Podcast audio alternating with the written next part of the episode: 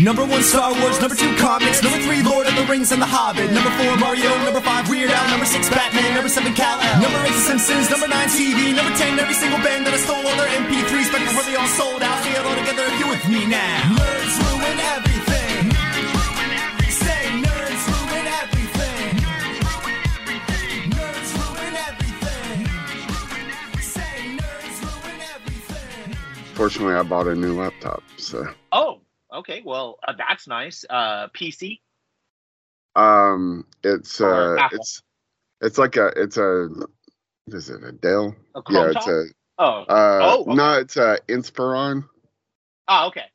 Um. So it's like a mid mid level.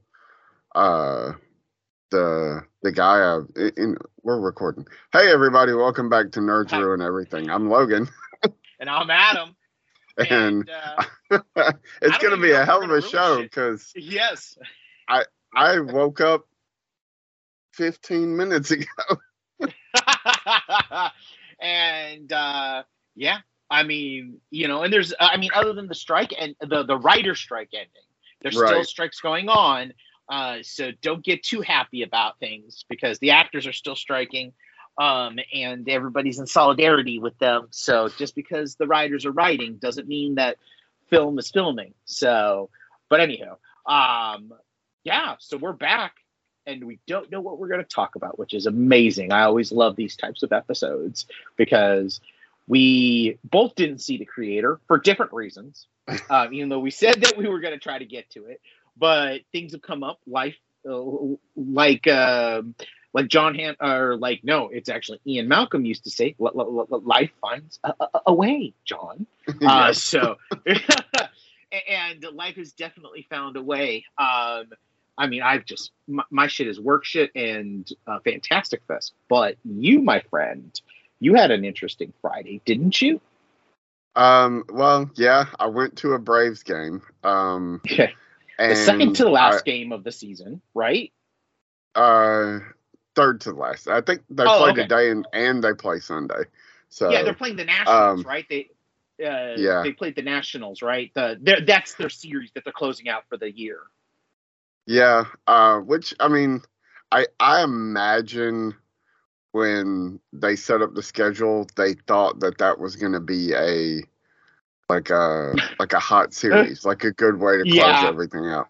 Not that the Braves were going to run away with the entire National League, and um, it really, really wouldn't matter. Um, so much so that, uh, so uh, uh, Ronald Acuna, who is the front runner for uh, MVP this year, who uh, became the only person ever with 40 home runs and 70 stolen bases, uh, the star player of the team, takes one at bat steals a base to tie the franchise or no break the franchise record otis nixon Yes.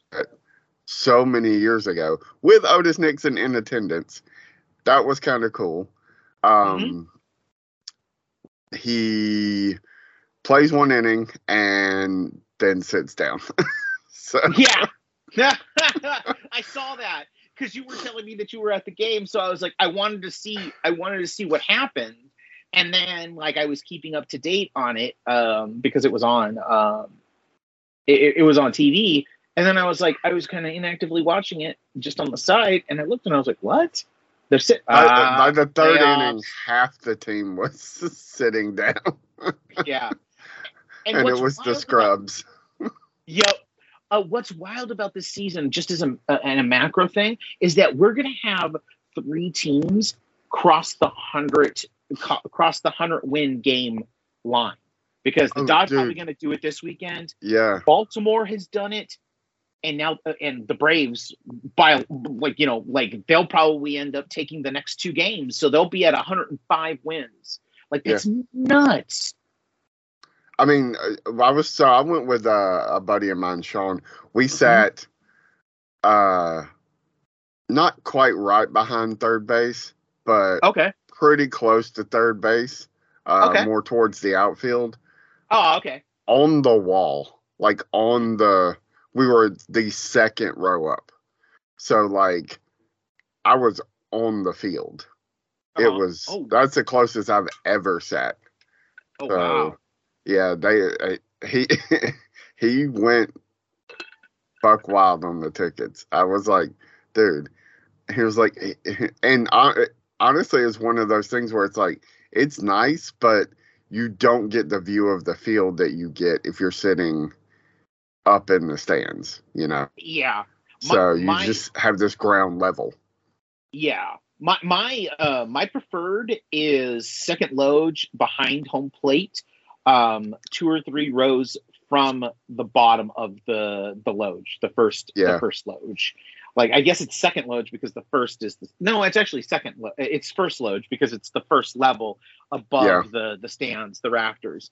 Um, it- it's it's the like to me that's the best seat in the house. Like I don't want to sit behind home plate like you know in the first ten rows. It's nice, it's amazing because you kind of get a, a ground level, but I feel like like that seat for me at least when I've uh, when I've gone to see games like that's the that's the seat those are the seats that I'm always trying to get because it's the perfect view um, and it's a high level. I don't know like um, it's man those those seats like like just like thinking about it I was like I was looking at like when you were talking about it I was looking at the uh what call it I was looking at Brave Stadium and like you know of course the internet is a wonderful thing where you can actually get a view about what you're talking about. So like I kind of like calculated and I was like damn that is a great view um you know to actually see something like that so so yeah no dude um wow that's great are you planning on like are you planning on trying to get to playoff games Well, the tickets have already sold out. So if you want to go, Oh. you have to go secondary market, deal with the markup. We might go to a game. Um, Mhm. Probably not the first round. So second round yeah yeah.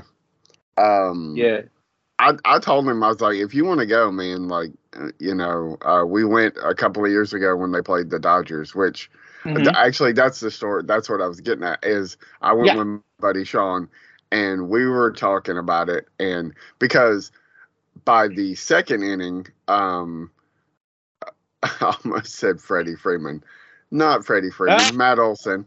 Um, Matt Olson uh, fouled off a pitch into his um, mid lower mid section. um, oh and or actually I don't know he didn't foul it off it actually hit him because he Oh. walked to to first base um he got to first base and was immediately pulled so um and he is like third or fourth in voting for MVP I think and we were sitting there talking about it like this is it's insane that two teams have four players combined that are literally the top four MVP. Like in Mhm. any other season, you're talking about Matt Olson and Freddie Freeman as MVP because they're both giving MVP performances. But you've also got Mookie Betts and Ronald Acuna Jr. who are doing more at different levels than than those two guys are. And yeah it very much looks like I I mean, unless some team, Baltimore maybe, but I mean Baltimore's been killing it, but um, yeah it comes along and knocks one of them off. That it, it's the Dodgers and the Braves. A, they look like they're going to be facing down again, and for the the ti- National League title. Yep. And B, one of them looks like they will win the World Series. I mean, that's that's good bets. Like they're so evenly matched. It's crazy. Yeah like this year above all it's gonna be like like there there's sometimes where it's like you just know that like an NL or AL championship is actually the real World Series and it's an afterthought.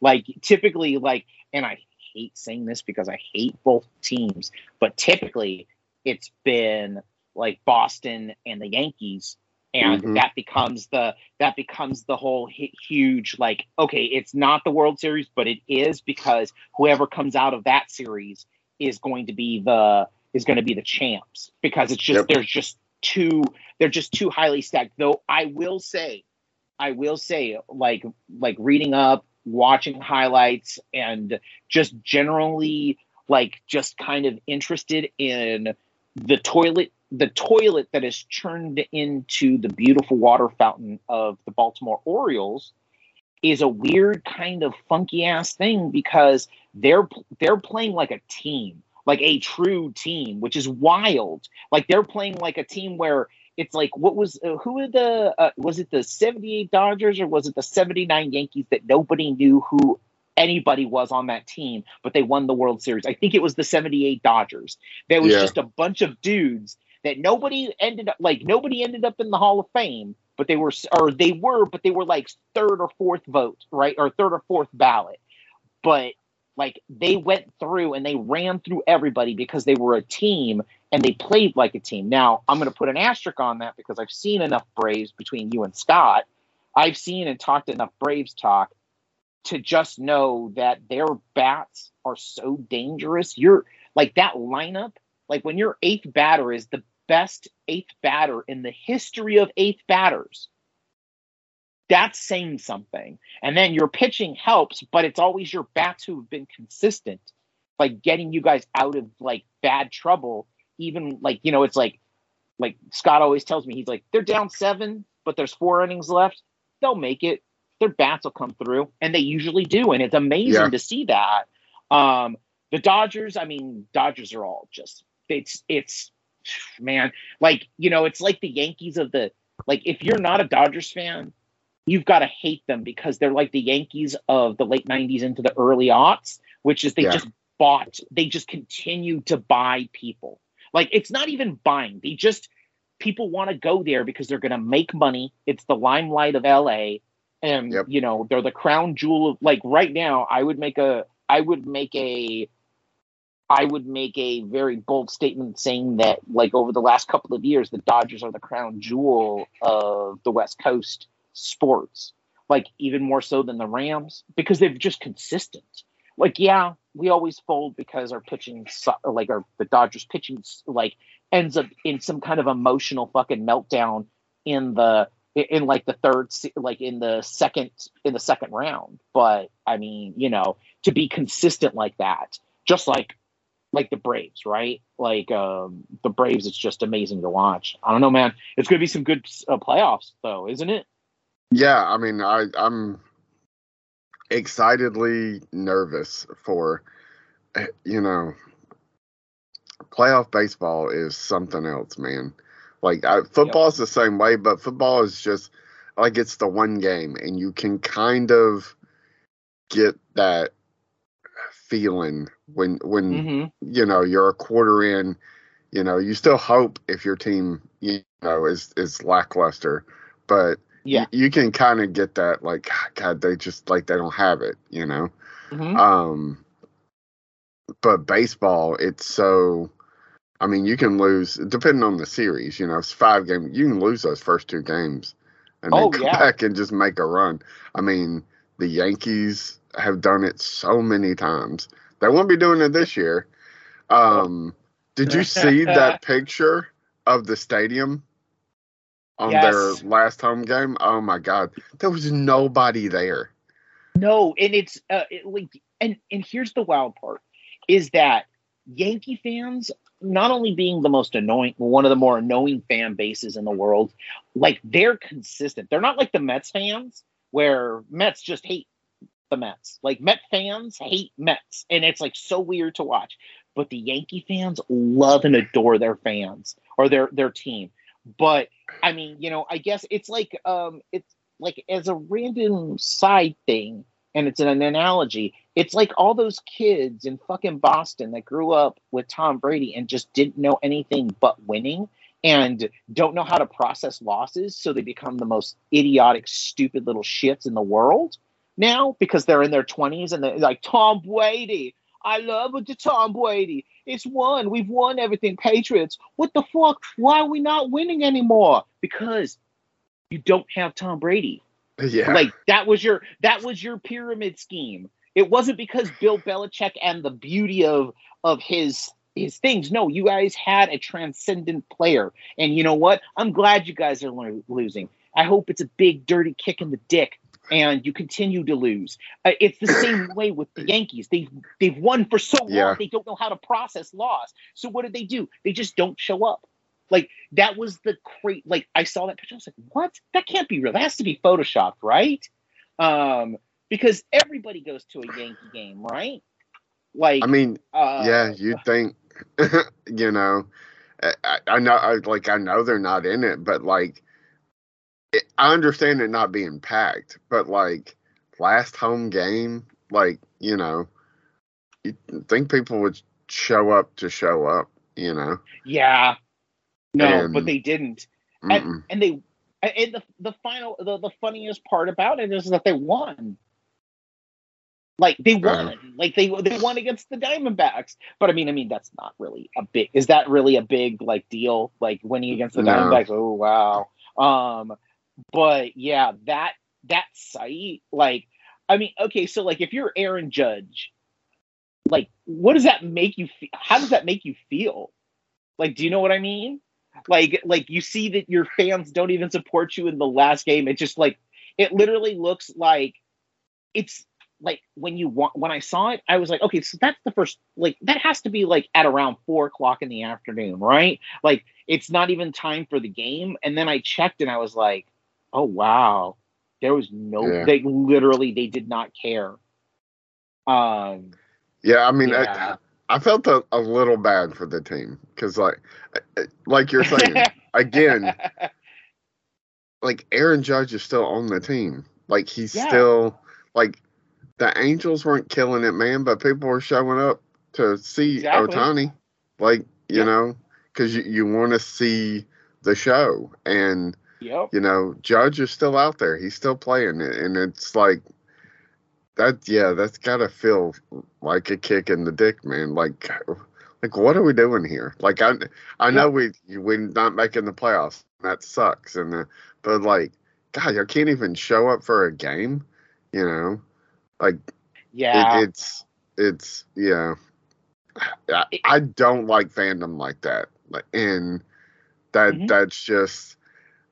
I don't love the Yankees, but Yep. that's not something you want to see for that franchise. You know, like if this were Philly, I would be like, yeah, that's Philly sports fans, man yes like- it is they're all assholes. Like they boo Yeah. their own team, they throw shit at the players. Like they're just assholes. And but like Yankees, that you just don't want to see shit like that. Like even when they they had in like the eighties, uh, when they just weren't very good. Um, Yeah. they were still the Yankees. You know, Yeah. people still went to go see the Yankees. So, yeah, it was very like eye opening, kind of disheartening. Felt bad for him, but you know, uh, I, I was surprised at the game last night that pulling Acuna and Olson did not get them booed because I'm like, there's so many people here that like they came to see the Braves, but like they came to see like the Brave right now. Like Yes. everybody Yes. wants to see, but we we got to see him steal the base. That was pretty cool. so I mean, yeah, like, like, in that, that, that's the kind of weird part. But also, like, you kind of understand, right? Like, oh yeah, I I'm not- completely understand. uh, like, and, but that's the whole shitty part of, um, like, like there's a big talk in NBA, and they've already put put rules in place now this season, um, to to nullify the whole thing of load management, which is what they're doing in uh, with Acuna um, right Yeah. now, and they'll uh, like you know, which is is that you can't rest a player anymore. Like you can't rest them during like especially and there's severe fines for nationally televised games.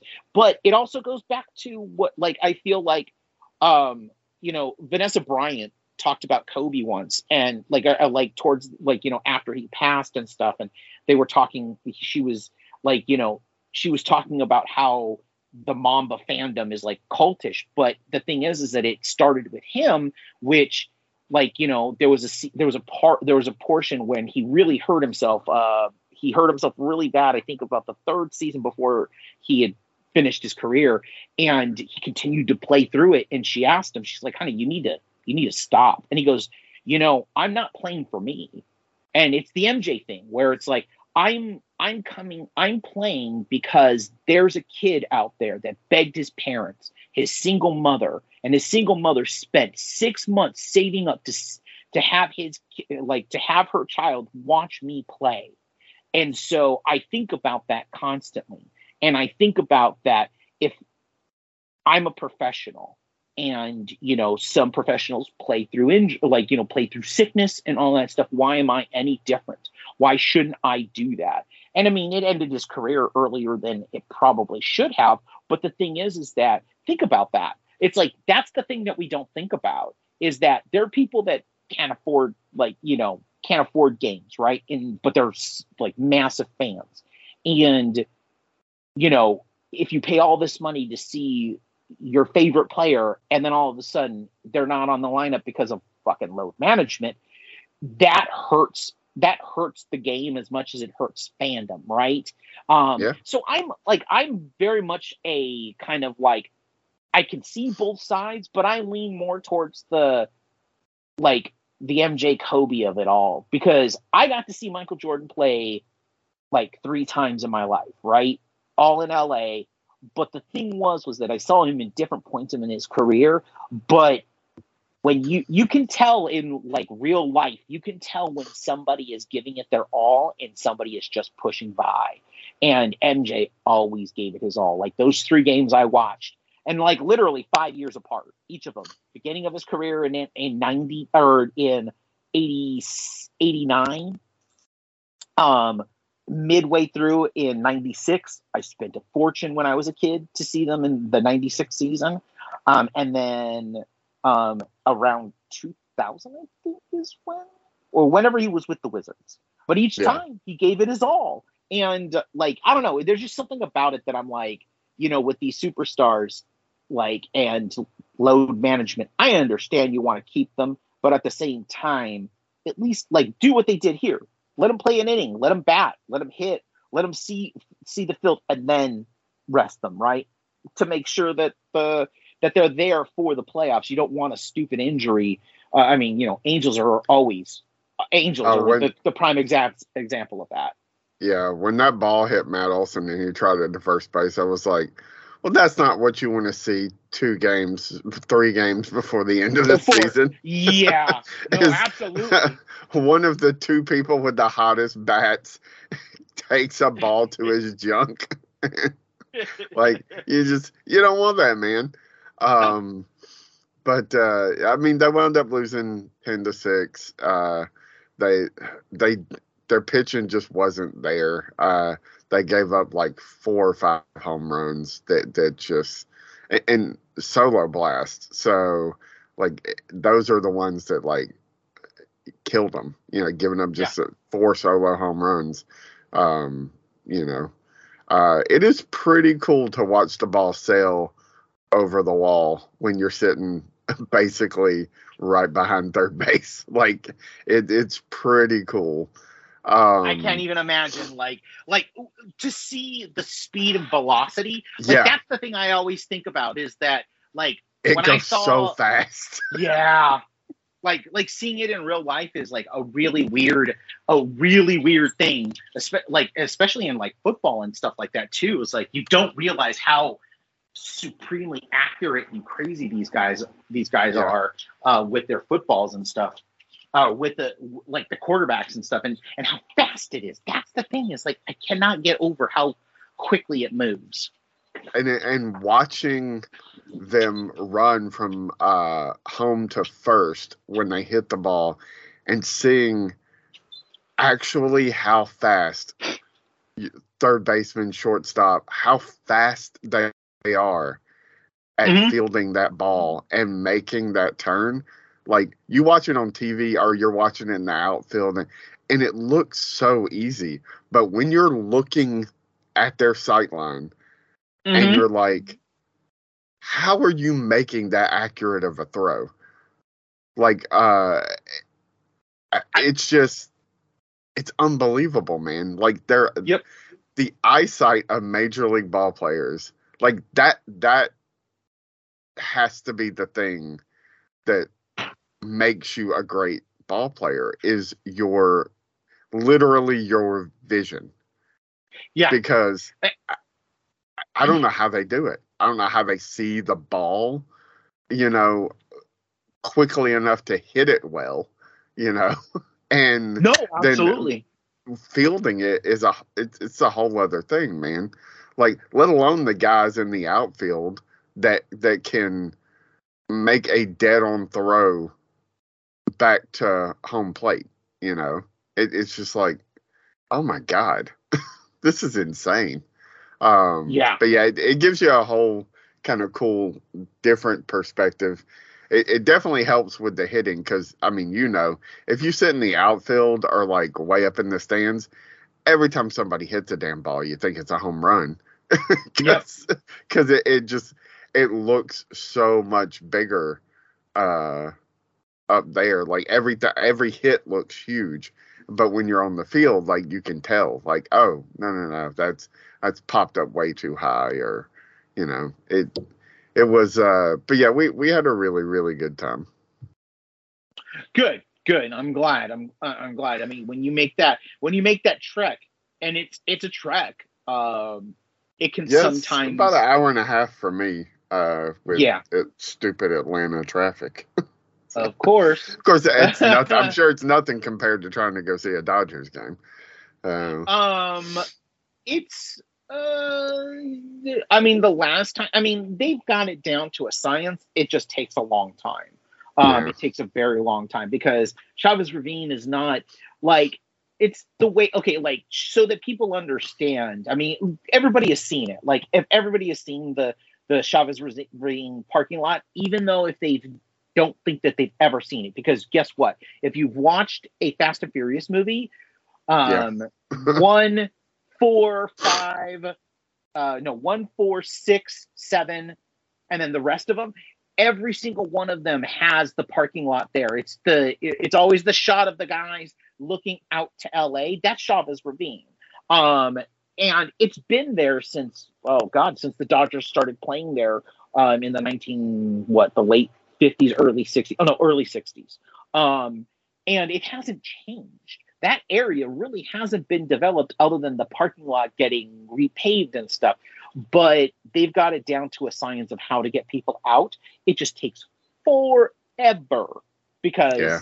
I mean, you know, it's a big stadium. Um it is so and it's one of the crown jewels of LA. I mean, like like LA doesn't keep a lot of um a lot of things around. Um we're always Yeah. constantly rebuilding, tearing down. it's not so, so- much about history.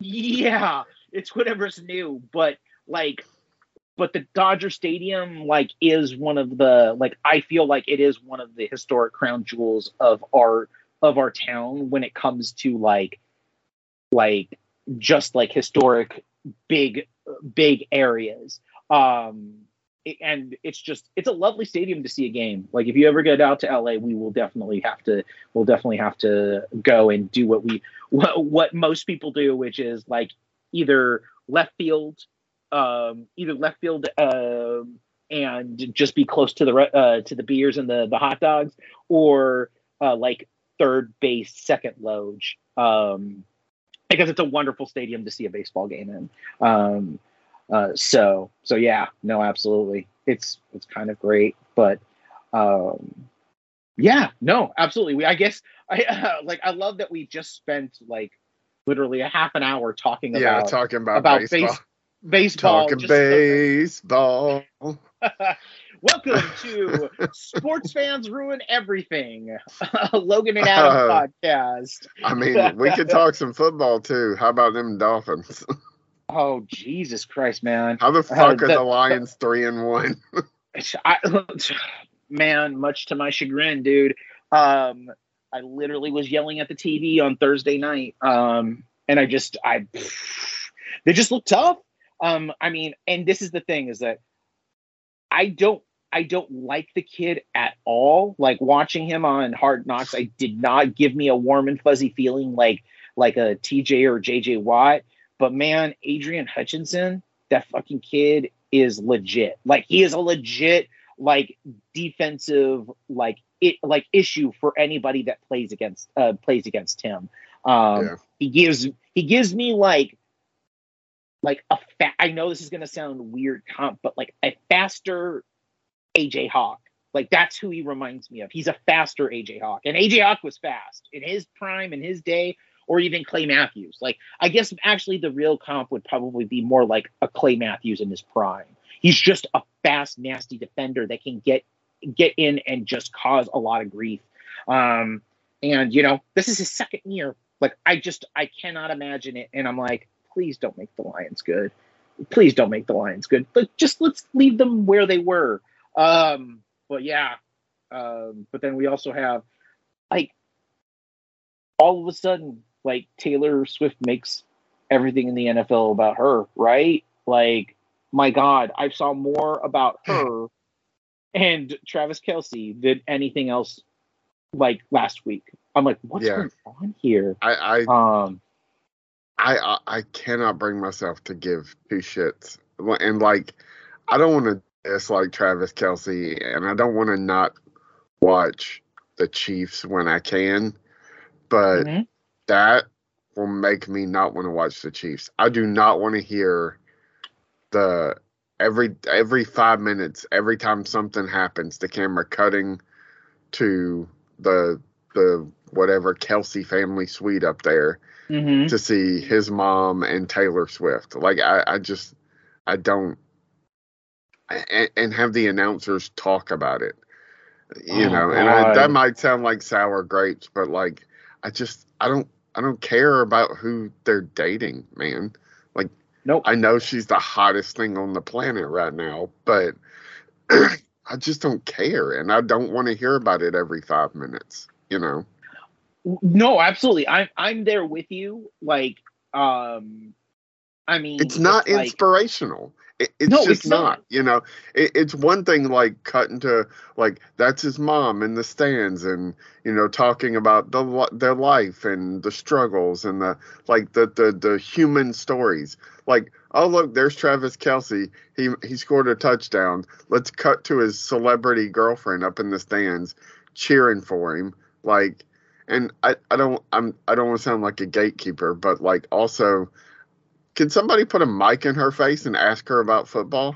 Like, I'm glad she's cheering for her boyfriend. That's great. Yeah. But, like, did you give a shit about football before this? Do you really care? Or are you just there to cheer on your boyfriend?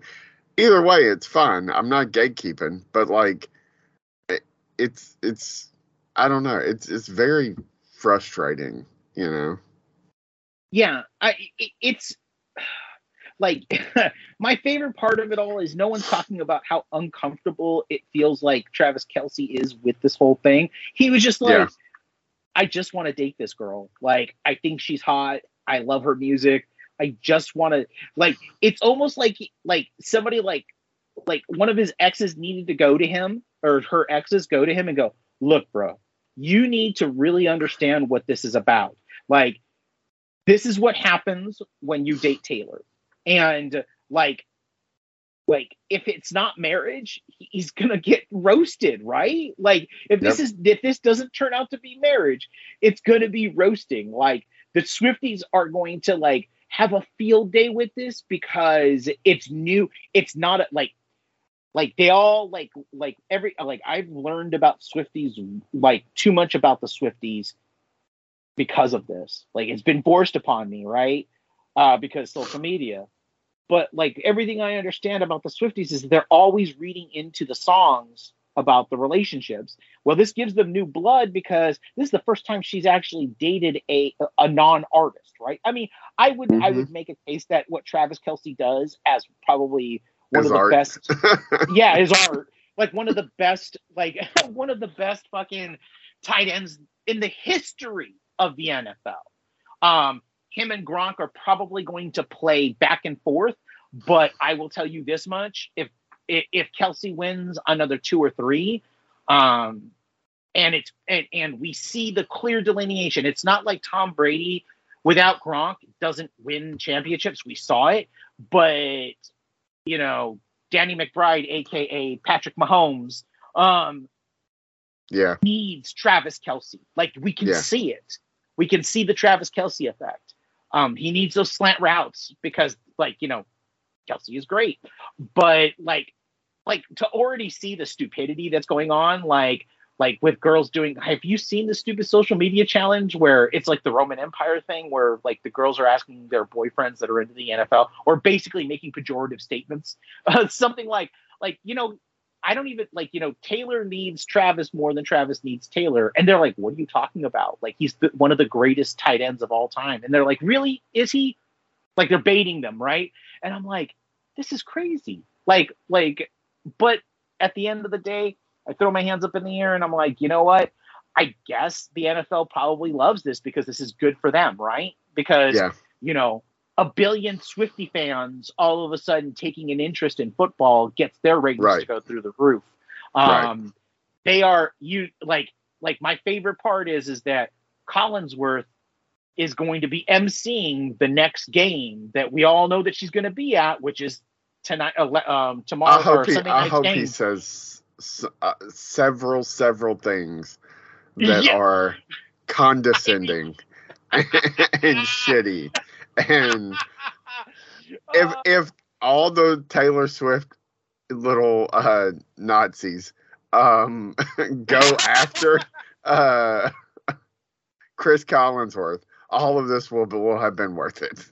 like just him having like even if he doesn't address it, just knowing that every day he has to wake up to a barrage of social media nonsense from a bunch of Taylor Swift fans will be worth it. But knowing Collinsworth, suddenly he will be like the biggest Taylor fan and you know, he'll just it'll be nonstop praise for her and how great she is and what a lovely couple they make and just all kinds of dumb shit like that. But I hope he sticks his foot in his mouth because that would just be awesome. Well, I, I think uh, like I like I'm of the theory that that man doesn't like that man has become John John Madden 2.0, but not John Madden of you know the 80s and 90s that we knew and we loved, right? But the one at the end that was circling turduckens and squirrels and talking Yeah. about them and not caring about football because, as he said. I've been doing this for 60 years. I don't care about this. Look at that squirrel. It's just going around. Um, I mean, he's at that point, and he's not even as old as uh, Madden was when he went off his rocker. Um, so my favorite is going to be how Tirico recovers from that, like Yeah. because because like part of Tirico's job, I don't think he realized it until he got into the booth with Collinsworth was what Al Michaels just got tired of. And my favorite part now is that you can tell how happy Al Michaels is is to not have to correct Collinsworth or any asshole that's out there. And his team is truly a group of professionals.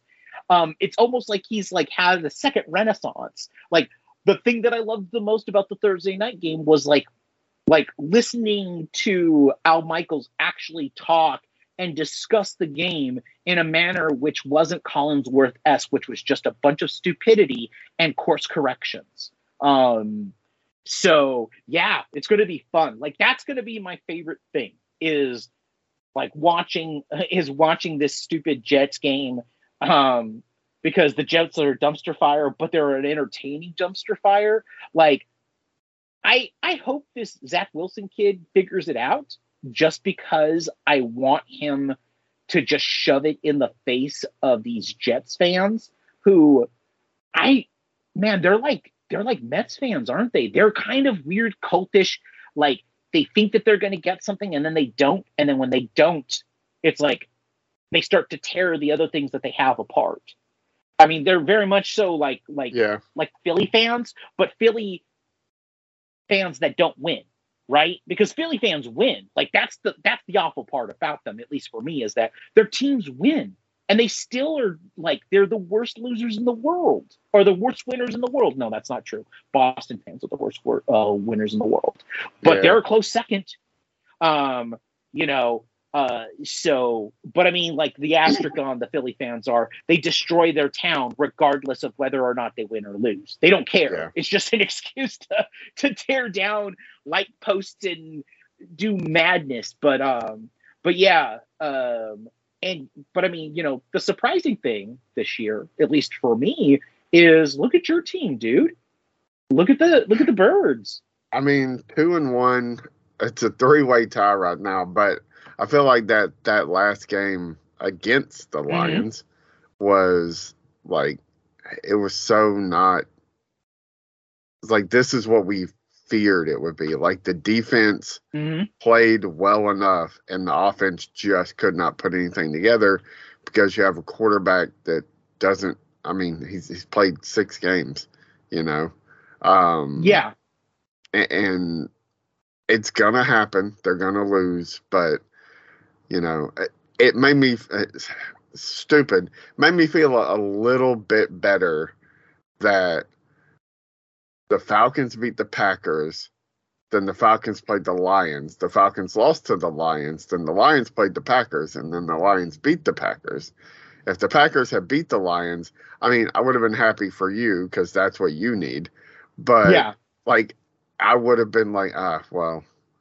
So the, that's what this is. Like uh, those first two games were just living on luck or something because you know if the Packers had gone in and just trounced the Lions, and after having been beat, you know, it, yeah, it, it would have. It helped. I don't. Well, it doesn't really matter to me if the Lions are good or not, but you Yeah. know, I, I am baffled by them being good. But uh yeah, if they go on to like have a good season, it makes me feel a little bit better about losing to the Lions. Um but right now I'm just like uh, well, if we can still just beat the Saints, beat the Panthers and beat uh the Bucs, then then we're okay. Beating the Panthers shouldn't be a problem. no. Everybody uh, else also- is doing it. so, well, and then also you guys beating um you guys beating um the Jaguars to uh tomorrow. Oh, yeah. thirty, like at nine o'clock in the morning. dude, it's guys- a national game. They Falcons never play well in national televised games, That's true. And I I hate when they do the overseas stuff. Like it's just it's so nerve wracking for me. Like I I was Yeah. so happy this year that most of their games are one o'clock Sunday games, and nobody's gonna give a shit about them until the very end if they Mhm. make a run of it. So like, oh good, they can kind of just not be in the national spotlight and that won't bring this attention that always seems to be their downfall for some reason. So, uh, and I was like, oh yeah, that's right. We have the London game, and uh, I mean, hopefully it goes well, uh, but I don't, I don't have a lot of high hopes for it. I know it is against the Jaguars, um, but yeah, uh, it it always makes me nervous, man. Um, Jaguars are one and two, so they they're capable of winning, but they also playing probably the worst fucking division in football. Yeah, no, no, absolutely. And you know what? Trevor Lawrence is all fake. He's he's he's fake gold. I do not like. I don't believe. I don't believe in Trevor Lawrence at all in any way, shape, or form. Any of those quarterbacks from that that draft, I feel Yeah. like just, have just been have just been busts. I I really honestly like him. Um, when are we going to stop talking about Justin Herbert and start I don't- talking about how he needs he needs to just go away? And then, I mean, well, you already know about my my feelings about um, the other dunces from those from that that draft. But like, like, like, I honestly feel like the only reason, like, let's be honest, the only reason why him, um, him and Trevor Lawrence are anything is because they've got botches. They're like they're like pretty boys, and so like they're they're the uh, like you know the companies that want to like have a star advertiser like they fucking like they they eat that shit up. And Yep. like to real realistically like like I feel like like nobody is talking about Tua as like other than maybe like I I follow Nick Wright the journalist uh, or the the the TV personality guy um and he's making a huge case. Like he keeps on pushing. He's like you know this is not just a two or three game thing but Tua is like MVP status. We should be talking about him as the number one uh as the number one like option for MVP um and Well, I mean, the- not not just that, but I mean, I mean, you're talking about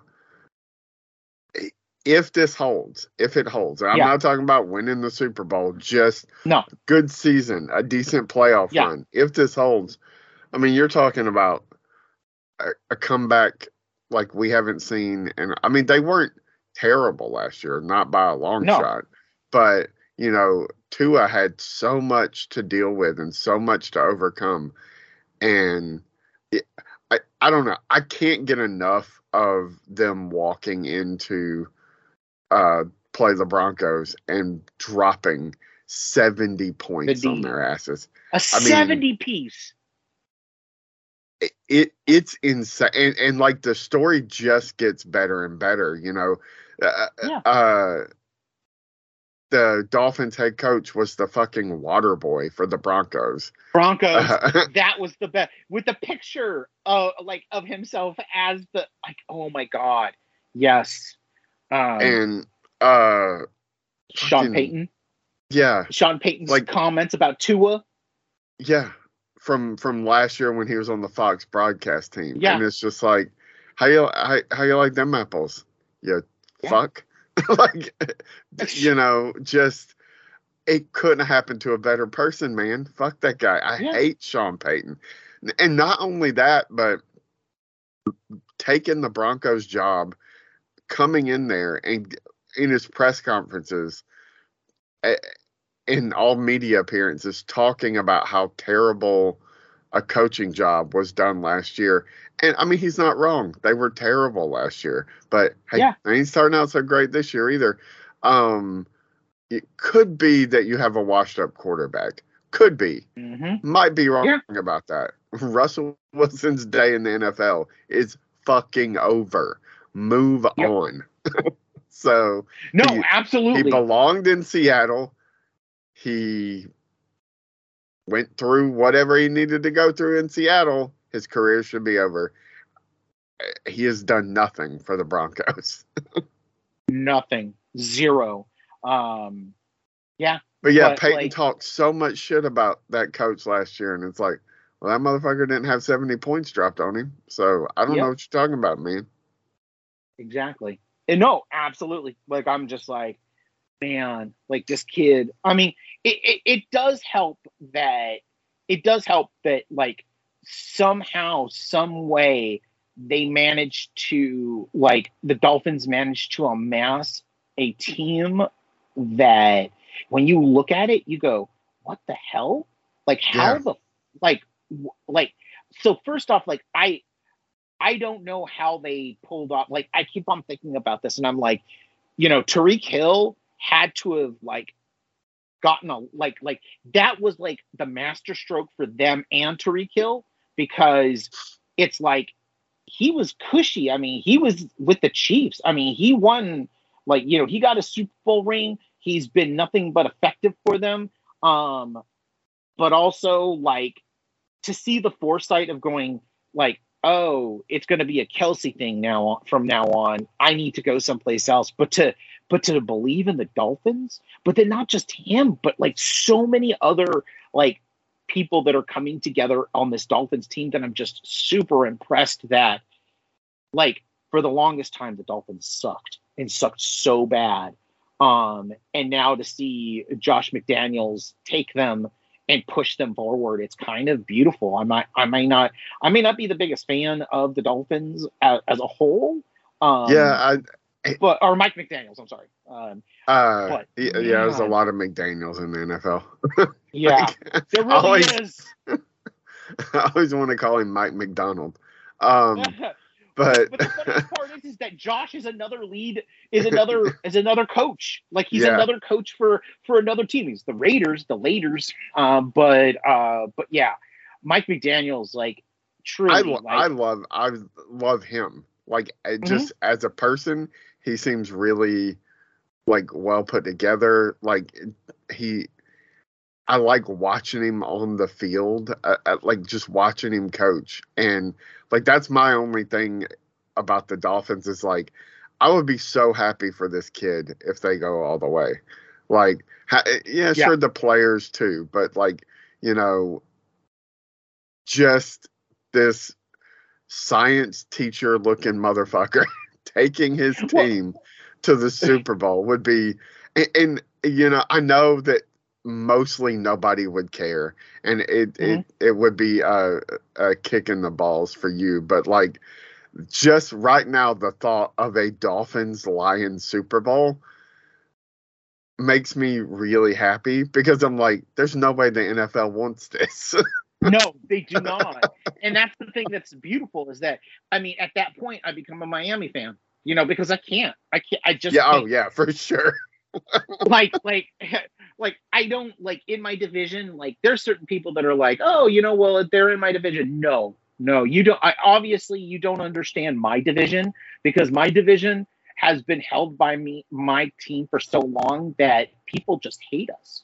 Like Lions fans hate us, Vikings fans hate us. I mean, like you know, Chicago can't Bears even say fans. anything about us. Yeah, Oh, like yeah, the Bears, Bears haven't been relevant since 1986. So Yeah, and and, and the, the funniest part is is that you know it doesn't matter because we own them. Anything that they do, we're like we're the owners of them. Jordan Love, Brett Favre, and Aaron Rodgers. Even if they've left, they still collectively own the Bears. So it's not it's not even anything. Like we don't even worry about the Bears. But my division is such that we're bitter, bitter rivals with everybody. So we don't give a shit. Like yeah, We it's don't mu- give a shit very much like the NFC East, man. Like yes, that. That's no, no, absolutely. You know, it, it's such a, a that like those were the divisions. They were like, well, we can't break up these two. You know, No. so no, you, you just really really really can't like like um i was i was thinking about it and i'm like you know um you just like it, it's it's tough because it's like there are certain divisions like my like mine the nfc north like we're four teams but eventually there's only one or two teams like with there it's not evenly spread across the board right Uh, but like it's always like either one team is massively successful, one team is like meh, and then the other two are in the dumps. And it creates such bitterness, like such bitterness. It's like it's the same way with the NFC South. I see it all the time. There's always one, there's always two teams that suck so bad, and then there's one team that's elite, and then the other team that's just middling. Um, and, and it doesn't work like that in all of the divisions. Like some divisions, like I feel like the NFC West is there's always just one person there, and then the rest suck. Like there's always one standing, and then the rest. Yeah. And then, like, I'm not a huge like I'm I don't follow AFC all that much. Um, you know, so other than the Chiefs, like you know, and their but the last like, few years, that's ass- really been the only story, right? Is Kansas City. You know. Yep. I mean, No, it- absolutely. Yeah, like everything. I mean, okay, like Burrow pulls himself out of like the last two seasons. He's always pulled yeah, what the fuck out. is going on in Cincinnati, man? Dude, the same thing that happened last year. Do you remember they lost their first two and then they Yeah. went on that run? Um, you know, I I don't know. Like the bigger question is is why the fuck are the Browns two and one? Like why? yeah. you know? Bengals Um, can't put a win together, and the Browns are two and one. Yeah. Um, and then um, my favorite, like my favorite weird story, even though I still hate them for what they did to Andrew Luck, um, the Colts Yeah, coming out of nowhere, right? Like, like they weren't supposed to be relevant in any way, and they're two and one. You know, it's kind of like it's weird to watch this season shape up. But as we both know, and I think we talked about last week, is give it to week eight. Week eight really kind of solidifies eight to ten is where things start to really solidify and people that were like say two and one all of a sudden become like three and seven Yeah. or three and six and it becomes this thing where it's like oh yeah no no no no no these guys suck. Like they were good at the beginning but then the other teams figured out their rhythm because you know we don't have really a preseason do we anymore? Like the preseason is just to like weed out the the the junk that you don't want and then the real preseason is the first like four games. Um you know uh so like like I don't know. It, it- it's interesting to watch how it, it it's evolved because I still remember when preseason when like you know like and you probably do too like where preseason was just as hard as Yeah. as as regular season right especially during those like cowboys winning everything seasons because everybody got really bitter about about jerry and just his fuckery and stuff and we all just like everybody just started to like like just start go hard right from the beginning um not anymore though. Not anymore. Everybody kind of like just kind of weeds out the people that they need to and then uh, preseason starts. Real preseason starts. You brought up Andrew Luck. Um, did you see the Thursday night football thing? yes.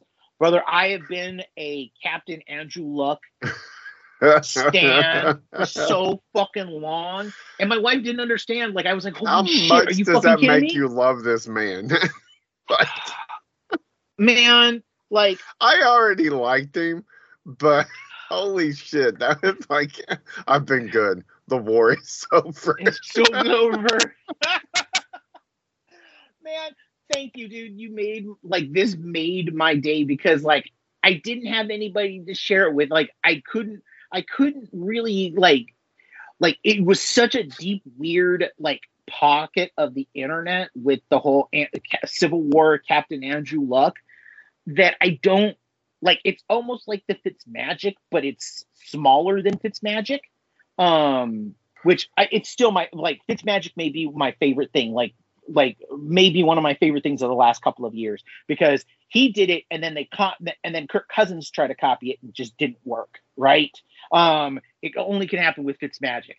Um, but like, man, like, and then it just made me go back and look at the the original tweets of Captain Andrew Luck, and Yeah. it just put a smile on my face, man. Um, holy shit! Like to see him go out in full regalia, like I want that every year now. Like I want that every year, and then him to recite like the things like it, as a Civil War, as a like like writing them out in like like in the Civil War era like speech. Oh my god, dude! Like that was just that was a bit of brilliance on Amazon's part. Um, I have to give that to them. Um, so yeah, no, no, no, absolutely, it was great. It, it's funny that my my favorite things about the football season so far have been Amazon like doing this and then the NFL itself allowing somebody to go in and do these like scripted like what if all this you know was scripted The commercials scripted, yep. Like every time i see a new one i'm like this is just it's so funny it's so funny It really is. It really is. I, um, you know, on the uh, like on my NFL bingo card for the season, I did not figure that things so prominently that would would figure figure in would be the ads, the set, the and the random minutia like Travis Kelce and Taylor Swift dating, um, fucking Andrew Luck, Civil War, uh, Civil War captain coming uh, coming out and making my dreams come true. Um, you, you know, uh, like the the various like just weird esoteric things that are happening, like the blowouts, like like Dolphins blowing out like by seven, like by fifty points, and it's Yeah. not the first game. It, but it's also an entertain. It's entertaining to watch these blowouts. It's not like it was before. I guess it's because it's new teams that are doing it, right? Like there are teams that, like teams that have that that don't have rabid fandoms and don't like and don't have fans that have had this happen before and feel Yeah. entitled. Like except for the except for the Cowboys, but I feel like I'd make a case that the the New the New York Giants have bigger crybaby fans than the Cowboys, though I don't know. I honestly don't know. It's a toss up, right? Uh, the Giants have been relevant as far as far back as like you know a decade ago. the Cowboys haven't Yeah. been relevant in 25 Thirty years. So, Yeah, it's, it's coming up on 30 now. Yeah. uh, but um so with that, um do we want to talk maybe just a little bit of of me like you know of like what we normally like some news. I mean like the strike broke like you know i, I guess that's a it's a big deal but it's not over yet because we just heard sag sag decided to do to to strike against video games which was needing to happen. Yeah. um that like the video game industry like you know they treat their their actors like cattle. Um so it, it, it really needed to happen but like the sag the sag portion of the uh, strike is not over so not all work can continue um yeah, which i don't know like did you notice that social media made it sound like oh everybody's going back to work which isn't Yeah. the case I, Um, it was. Uh, I saw so many like, here's what this means for this show or this movie or this production, and I'm like, well, those still involve actors and they're still on strike, so it yeah doesn't really mean a whole hell of a lot. It might. It might mean a lot for TV shows because, like, they can turn a TV show around in a month or so, Yeah. um, as long as they have scripts. But like, until they're filming, no, nothing matters. Like, you can have all the scripts in the world, but if you can't film, like, what what are you gonna do? You don't have any actors, man. So, you know, uh, yeah, it's very like head scratching. Like, y'all do know SAG is still on strike, so Yeah, Um, seriously. Like I was like, um, okay, so you don't uh, like I yeah, it was just very confusing. Like I'm happy for the writers. They got they got from what I understood uh, from different people, they got about 95% of what they wanted, which is unreal. Like and then Yeah. some. Like the whole thing was is that they added the like they got a little bit more than they were than than they wanted, which is good because fuck the studios and fuck CEOs, man. Like eat the rich. Like take your piece because like this is the thing I never understood is why do you like a billionaire? Like why are you a stand for a billionaire? Like why are you a stand for a studio? Like they don't care about you. Like I know this sounds bad because we like so much of their stuff, but you know what? Disney doesn't give a shit about me.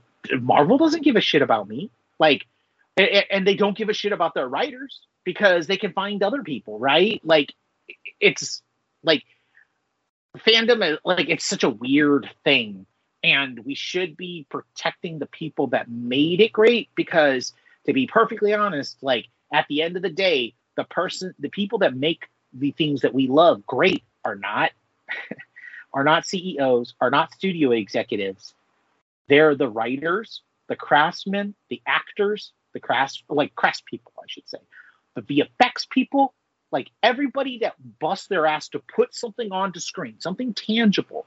That's the people that we need to protect. Those are the people that that make something like say Ahsoka amazing, like the next level amazing. Like it's not, it's not Kathy Kennedy. Like I'm gonna be honest, like I, I'm like it's not gonna be Ca- it's not Kathy Kennedy. It's not Kevin you're right about that. tastemakers, okay, fine. But a tastemaker is not somebody who makes anything out of nothing. Like, come on.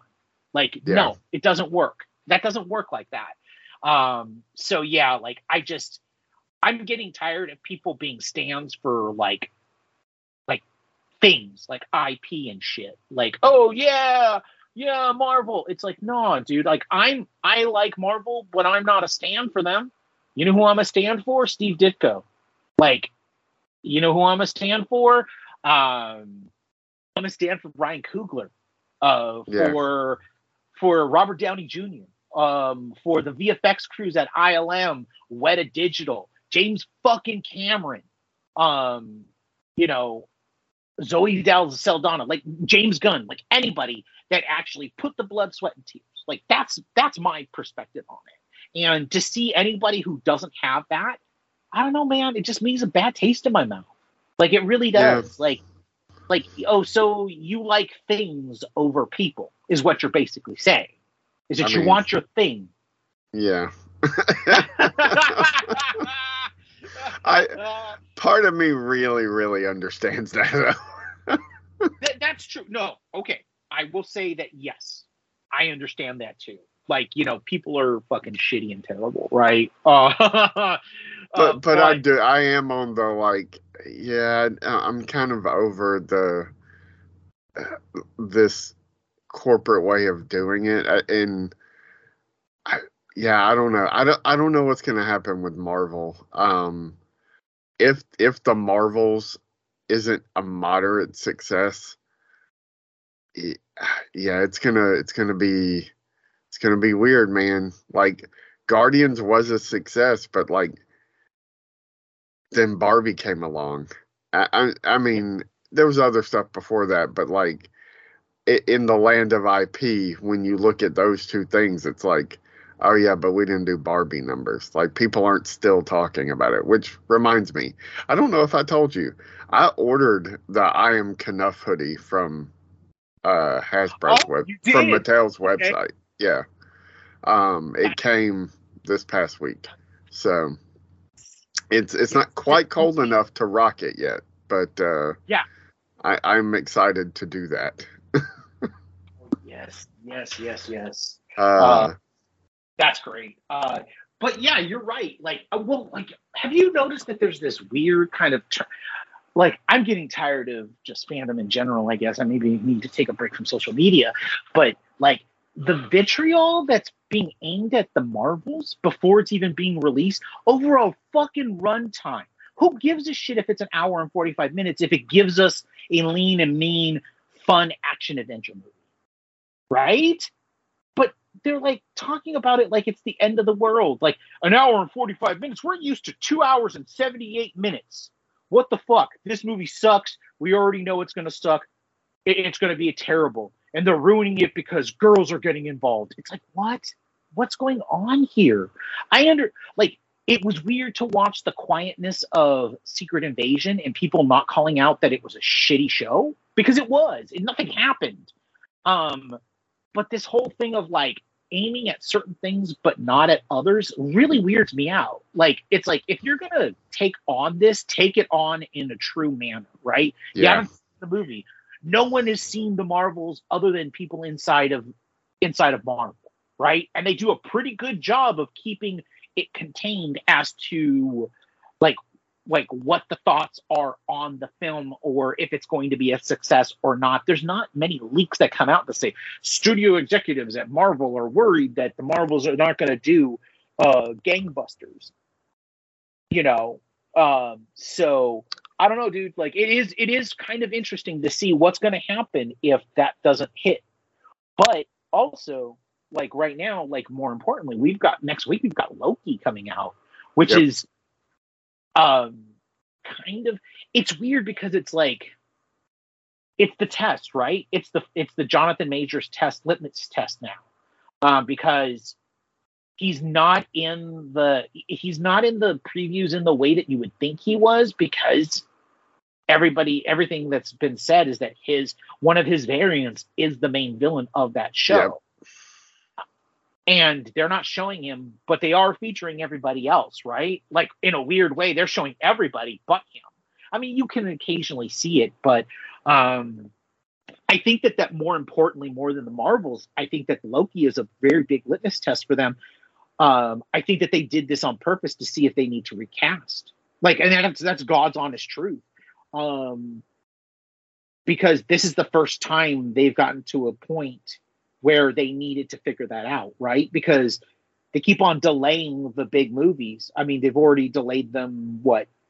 In the last year, they've already delayed them a year, six months and then six months, uh, the big Avengers movies.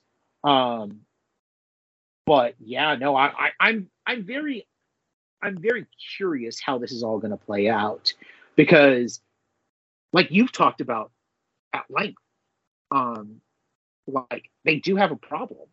They they do have a like you know their movies are like are not they're not bulletproof. I mean, even their TV shows are not bulletproof, and there's some major issues, right? Yeah. Not as bad as DC is, uh, like you know, nowhere near DC, but there's some cracks in the armor, right? Like, may, like, do you think that they've just spread too thin, and there's there was too many movies uh, and TV shows all at once, and maybe it should have been downsized and focused? I mean, so th- this sounds so. Kevin Kevin Feige was such the driving force of all that. Like, Yeah, and once there was, once there was twenty projects going on at once, you cannot project manage twenty things. You You cannot. you just can't. So, No. I'm okay that he. I'm okay with everything that's happened. I wish Mhm. Ant Man had been better. That's the one thing that I'm like, I, I wish that had been better.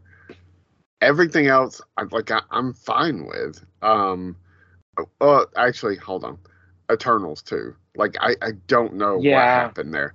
Ant Man in the Eternals, I wish I had wish had been better. Um, like Multiverse of Madness, like turned out okay. You know, uh, everything else I'm fine with. I know the TV show stuff people have had a lot of problems with. I haven't flat out like disliked any of them. I wish Moon Knight had been better. Um but overall, I don't think it's horrible in a way that like a lot of the DC stuff has been.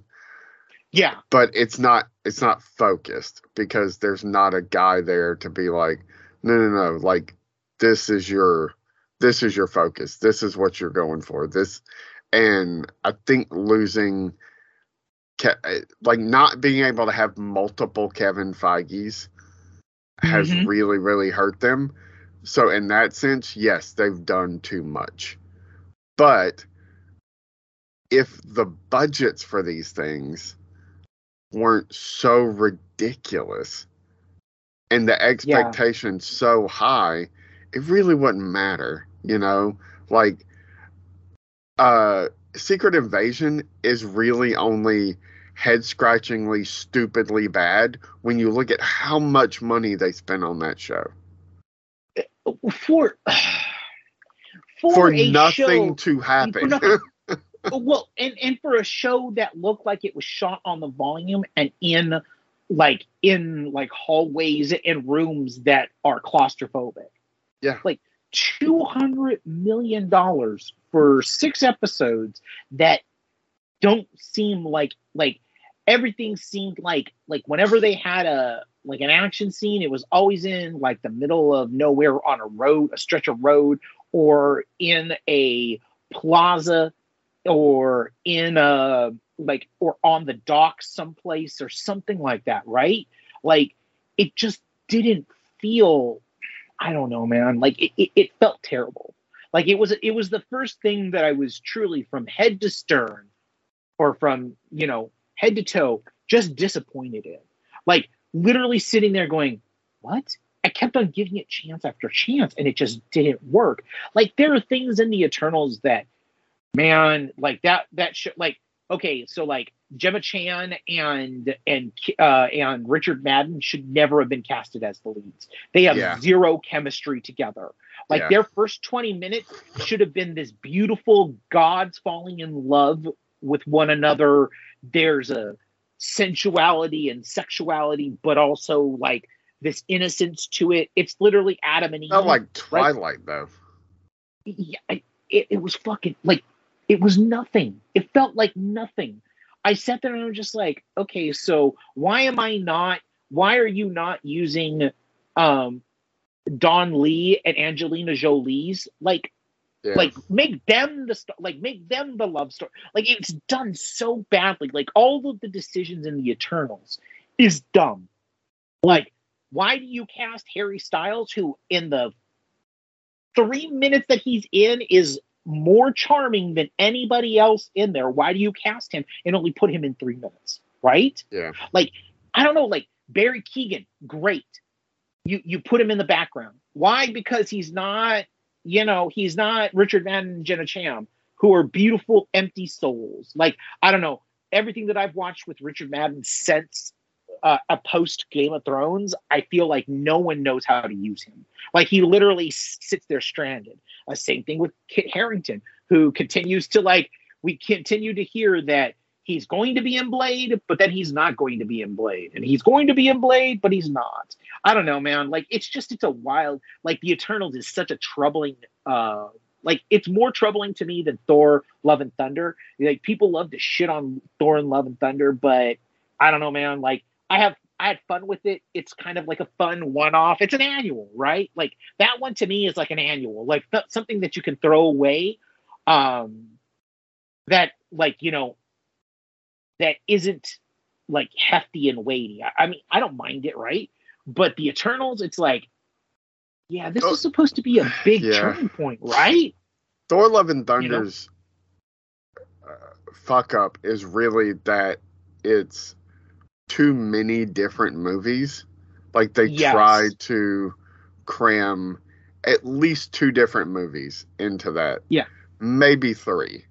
So instead of like like it's it's kind of exactly what the Dark World was because the Dark World had to do all this lifting for the rest of the Marvel franchises and shoehorn stuff in.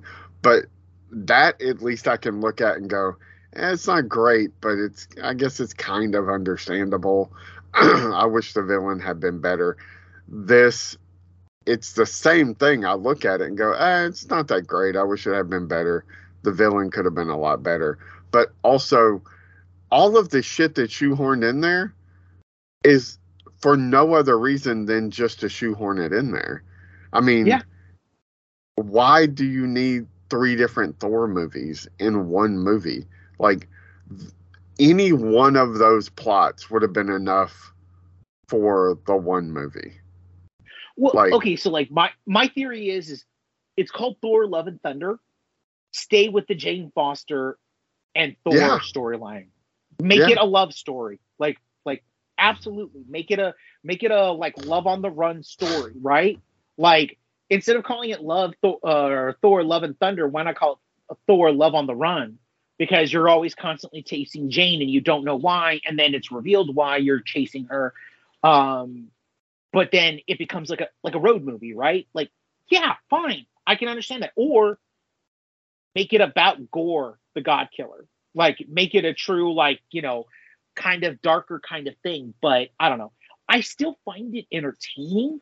It's a lot more like, okay, I'd rather have an entertaining mess than a stately, beautifully shot, boring, and nothing fucking happens movie like The Eternals, right? And I'm not gonna. I, I'm I'm going to say that there's a lot of movies that Marvel does where people think that they're they're moving the plot, but the fucking wheels are spinning. Black Widow, um, Thor: Love and Thunder, um, like you know the Eternals. Uh, w- well, let's be honest, like Wakanda, Wakanda Forever. Like I mean, like it's really a wheel spinning movie. It's a one off, right? Like it's like okay, let's deal with the grief and then we'll move forward because we have to. I mean, that's kind of almost what it feels like that this entire phase has been. Is Yeah. just these one-off stories that they're kind of hoping something catches. Like Kang was their big play, and then unfortunately, like they don't know which side to take. Like, do you cut this guy loose, or do you hope that maybe it's not as bad as it might be, and you can just handle the fallout? Um, I mean, honestly, Rider strikes over. I can't imagine the SAG after strike going for. I mean, even if it goes for another month, um, like there's going to be a lot more pressure to resolve that strike. So, I, you know, I once that's resolved, then these things you have to start going back into production on. What are you? What are you going to do about Kang? Because that was your big play. That was the one thing that was going to come out of this phase, and literally everybody was talking about it at the end of Loki. He's the only thing anybody wanted to talk about with Ant Man, Yep. and that was your play. Now you you might not have him. You've got to make the decision to cut loose, or, Or or or, pu- or push hard into it. yeah, and ig- and ignore everything. And, and that's a weird that's a weird position to be in. Like it's really weird to think that you can either like you either like because there's no recasting this right? Like i know that there's been there's been talk about damson idris and i just started to like i started to like i watched the like my wife doesn't even know i, I watched the first episode of snowfall his show that he's been in um Yeah. and i've been meaning to watch that because it's an la based story um by Antoine Fuqua, who is an LA dude. Like he's a director that's an LA dude. Like you know, hashtag like you know, um, fucking Denzel, like you know, all the things. Like I love Antoine Fuqua. Um, you know, Equalizer. Like I know I didn't see it in the theater, but I'm gonna I'm gonna buy the 4K. You know this. Anyways, um, Damson Idris is really fucking good, and you could make the shift, right? You could do the you could do the the Rhodey thing, right? But you need to do it now. You need to figure it out. But also, like you were saying, I think like you made a good point, which I think that you're also like kind of like, like you're kind of implying, which is is that if you have the writers but you don't have the actors, why aren't you getting the group together? Get everybody together. Get Shankman because I like you know we all have heard that Shankman is like the dude, right? Like he's the one that's leading the he's the one that's leading the charge, right? Like he's the one that's supposedly the big architect for everything. And hash it out. Like hash out the new the new version of whatever you're going to do, but commit to it, right?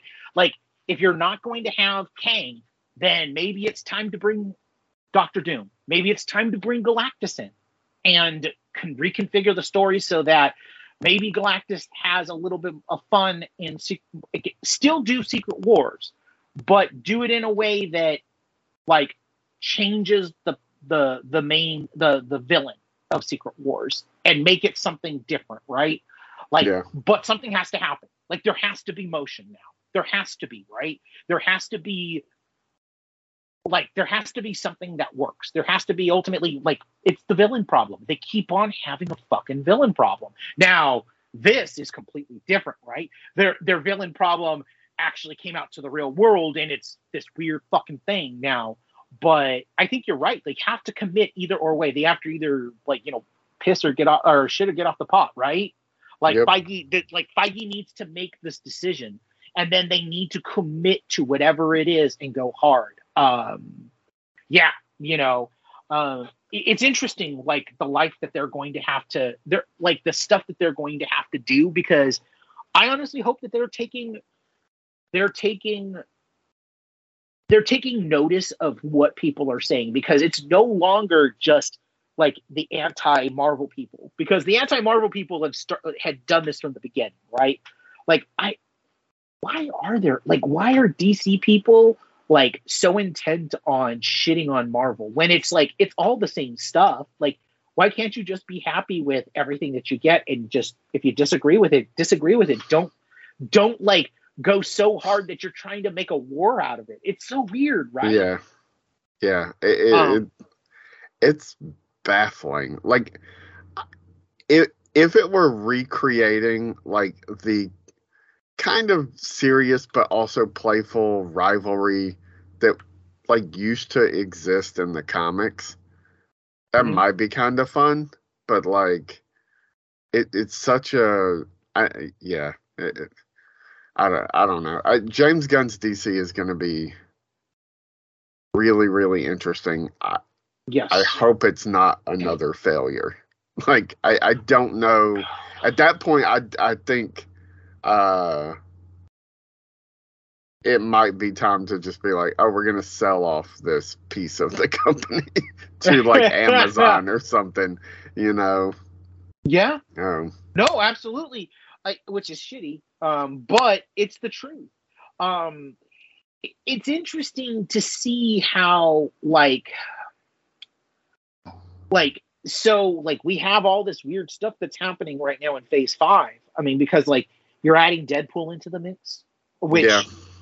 like you know now it's going to be very weird to see if they can actually make that date like because like right now like I, they've stopped they have like they can't even go like i know that like they said that the first thing that happened was reynolds started to like like work with uh reese and wernick and shawn levy on the script because they already had had notes and they already had things that they wanted to do that they couldn't beforehand like you know because of the improvision on the set uh the chaos that ryan reynolds brings to that sh- uh, that show which i mean it's good kind of chaos.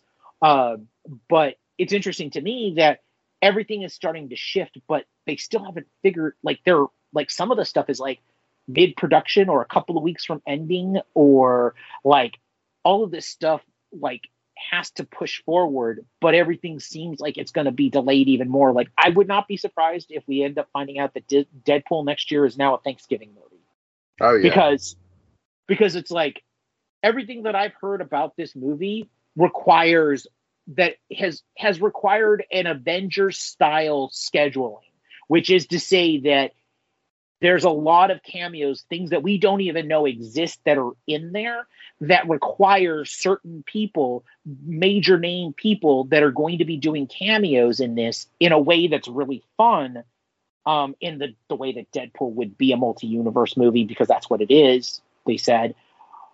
That I can't imagine if you start up again, the commitments have to be shifted. And so you still want to keep all of that together, right?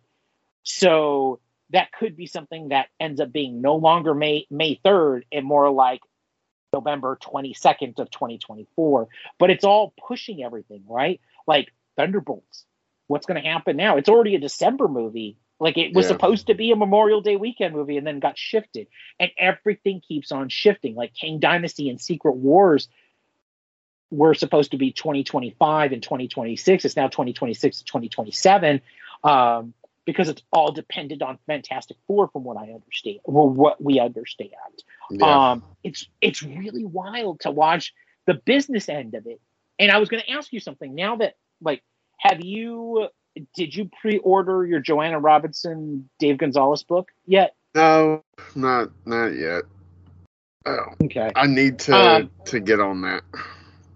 I think I'm actually like I actually ordered it and I'm just because I wanted it in my library, but I also pre-ordered it um, on Audible. I think I'm gonna do it like a really long special pro- podcast because they're reading the like uh they're reading the the book like they're Okay. it's gonna be it's gonna be like kind of like a back and forth between them. Um, so I'm kind of excited about that because I love their I, I loved their podcast and stuff, and so um, to have them the gang back together is kind of fun. So I'm actually truly interested in their book to see how deep divey and weird and gossipy it goes. If it's truly the book that we want, like the whole true behind the scenes warts and all, like how much infighting there was during Iron Man and who Yeah. won and who lost.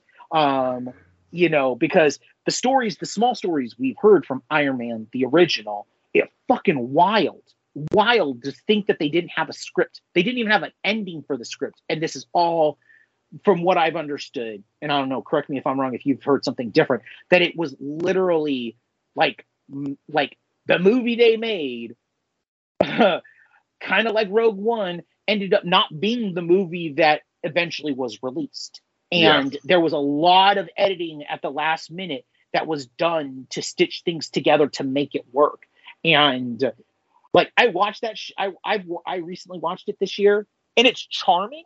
But man, is it held together by the charm of Robert Downey Jr. Like literally, the actors are what pushed that movie through. It, it is it is the yeah it it's like like spit and baling wire and like like I would I would love to see some other cut of that movie because I guarantee you it just won't be as good no, and it, it is the it's well, it's not really the same because they had the money, but like Mhm. it's like when you go listen to uh uh the first Wu Tang album, Thirty Six Yeah. Chambers, and it's just like they made this in their basement, man. it's Yep. like the greatest hip hop album of all time, and you know you can kind of tell it's held together like just with you know like i said sp- baling wire like whatever. Yep. but you know uh, of course marvel had the budget to you know to do what they needed to do. But uh like it it's still very very impressive that they made all of that out of a movie that i mean should that movie have been as successful as it was like it, it, Absolutely not. there's just no way, man. Like No. But it, it just works. And you're right, Robert Downey Jr. is a big reason why it just works. And Yep. that also begs the question like, is that the current problem with the MCU? Not that they don't have Robert Downey Jr., but that they don't have anybody of that caliber. You know, I, I like Benedict Cumberbatch, but Yeah. he's not charming in a way that Downey is. He's No. like standoffish and rudely funny and you know like that kind of thing very british Yes. you know obviously um downey just has that like you know I, something about him chris evans has something about him that like when he picks up that shield he's like fuck it i guess this is what we're doing now you know Mhm. like and I I love Mackie and I I, think he's gonna be great, but it's not the same. Like and, and they can't seem to find that person, you know. No, they really can't. That that star, that true star that attaches Yeah. to like, you know, um the that duo of Evans and and Downey is like it's the perfect like two sides of one coin Yeah. because they're both very different.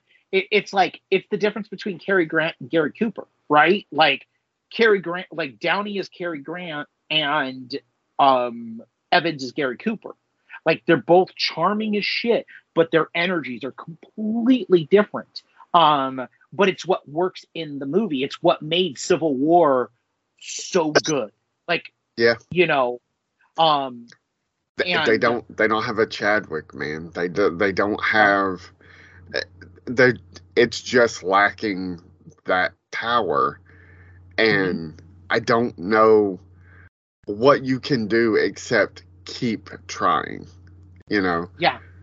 new people, uh, new Paul people. Rudd and- is great, but like Paul Rudd cannot like he's he doesn't have that leader kind of thing.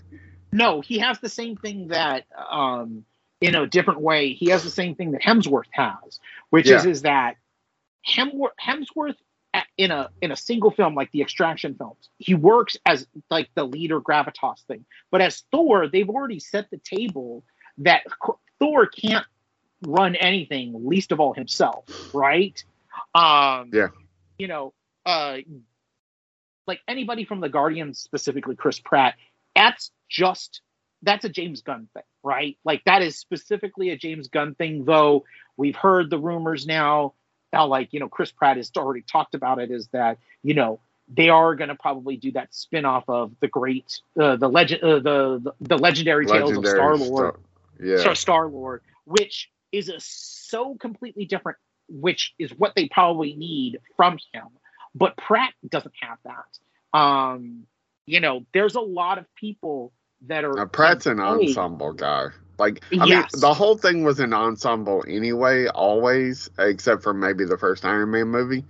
But, like, Pratt is for sure an ensemble guy. Like, whether he's playing against everybody else or, like, playing. he's leading, yeah. like the the lead ensemble, the yeah. you know Michael McKean of it all, if you will. And Clue reference. and, I have to get it in there. and I, I just don't know how a solo thing is if it's truly a solo i don't know how that's going to work um yeah. No, I- I I- don't know either. honestly I, I like i don't think there's a single person and again i know they were always kind of ensembles but Uh-huh. i don't think there's a single person in the mcu right now who i feel like could 100% carry their own film and You downey MCU and- proper, right? Yeah. yeah downey Mhm. and evans for sure could carry their own films like i- Oh, if yeah. it came down to it And Tom Chaz- Holland, yeah, and and Chadwick Boseman, yeah. I, I, as again, I know they're all ensembles, but like, Yeah. You look at that first Black Panther. Yes, he's surrounded by, but he's not surrounded by a bunch of other notable characters. Great actors, yes, but not notable characters. So, yeah, I mean, and that's kind of what it is with the Winter Soldier.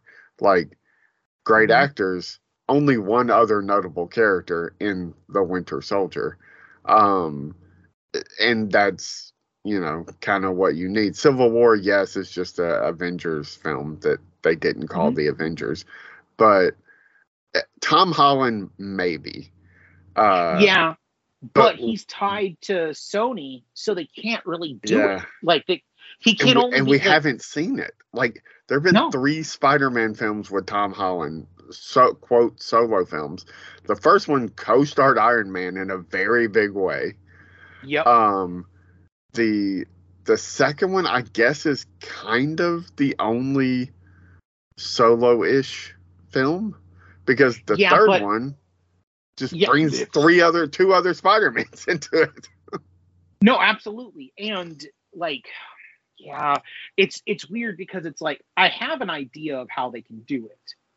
Like and they're in the multiverse right now. And to be perfectly honest, Wakanda Forever should have been a twofer because they should have brought they should have done what they did in the what if, Uh-huh. but and brought and brought Erik in, Killmonger, but bring brought an alt Killmonger that was still radicalized, but was radicalized for good.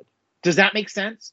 Yeah. And you have Michael B. Then you have Michael B. Jordan taking the mantle, like in a very organic way, taking the mantle of Black Panther, but he's just a little bit different than T'Challa. Like Killmonger is always going to choose the Batman of it all, like you know, or not even the Batman of it all. He's going to choose um the deep, no, not the deep. Oh God, I can't even think of his name from uh fucking the boys. Um, he's always going to go that way, right? Oh yeah, gonna choose- yeah. he's going to choose fucking violence. Um, he's going to choose violence, but it gives it solves the issue of like leading gravitas person in a posi- in a pole position role, like in a lead role. But I don't know, like uh, you know, uh, Jordan might not have wanted it. Like you know, there's a lot of things that go on behind the scenes that we that we don't see, we don't know, we don't know what the possibilities were, and also Black Panther is like like Guardians is specific to a director. It's Ryan Coogler. Like I don't see if you made Black Panther 3 and it's not directed by Ryan Coogler, I don't know how interested I am of it. Right? Like it's very specifically him for good or for for better or for worse. Um so yeah, it's going to be weird and you are right it is like it's not even a villain problem anymore. It's a lead actor pulling through everything together and being like that Iron Man, right? Like the Yep. Iron Man. Um, which, and I'll leave with this because I, I'm very curious about what you think. Is like, do we think that whoever they cast for Fantastic Four has to kind of be that? Has like the Reed Richards of it all, even though Reed is a kind of a stick in the mud. But if you recontextualize him, do we get do we get an actor that is like a I don't know, like the right guy to take it over, like the the kind of because Reed is kind of like the less fun version of Tony, right? Yeah, Uh, I, I mean, so much so, and, and we didn't even talk about uh, uh, Ruffalo as the Hulk, which has been great, but also uneven as fuck, man. Um, Yeah. Like, what is he mysterious and like dark and moody, or is he like happy? Or it's it's so uneven and with no real motivation as to why. Um, you know, I I don't. I don't think there's any world where Reed Richards is a good central figure. Like he's Yeah. not even the most interesting part of the Fantastic Four. It, No. It's really only interesting because he's so shitty. That's what's interesting about him in the Fantastic Four is that these Yeah. people love him, and he's so not not shitty in an intentional way. He's just so oblivious to the human condition and emotion and it like anything. Not that he doesn't love them too, but like you turned your fucking best friend into a walking pile of rock, dude. Like you made your wife invisible. Visible. Yeah. Like you turned her You made her brother. brother yeah. into a flame, a piece of flame. Um, yeah, it's uh, Like meanwhile you still got the brain and you got the like cool stretchy power. And, and none of Yeah. it was intentional, but like it, it- he's fascinated by the side like he's very Sheldon Cooper. Like yes, to you know quote a show we don't or, or to reference a show we don't really talk about but Mhm. it it is if you've ever watched big bang it is very sheldon coopery where like it takes so much and so long for him to be like oh oh wait i i this is not the way i should be doing this you know he's such a like stick in the mud's perfect. Um and so like well you know this is the way we this is the way it's always been done or this is the way it should be done and like very rigid with those things. I don't know if you can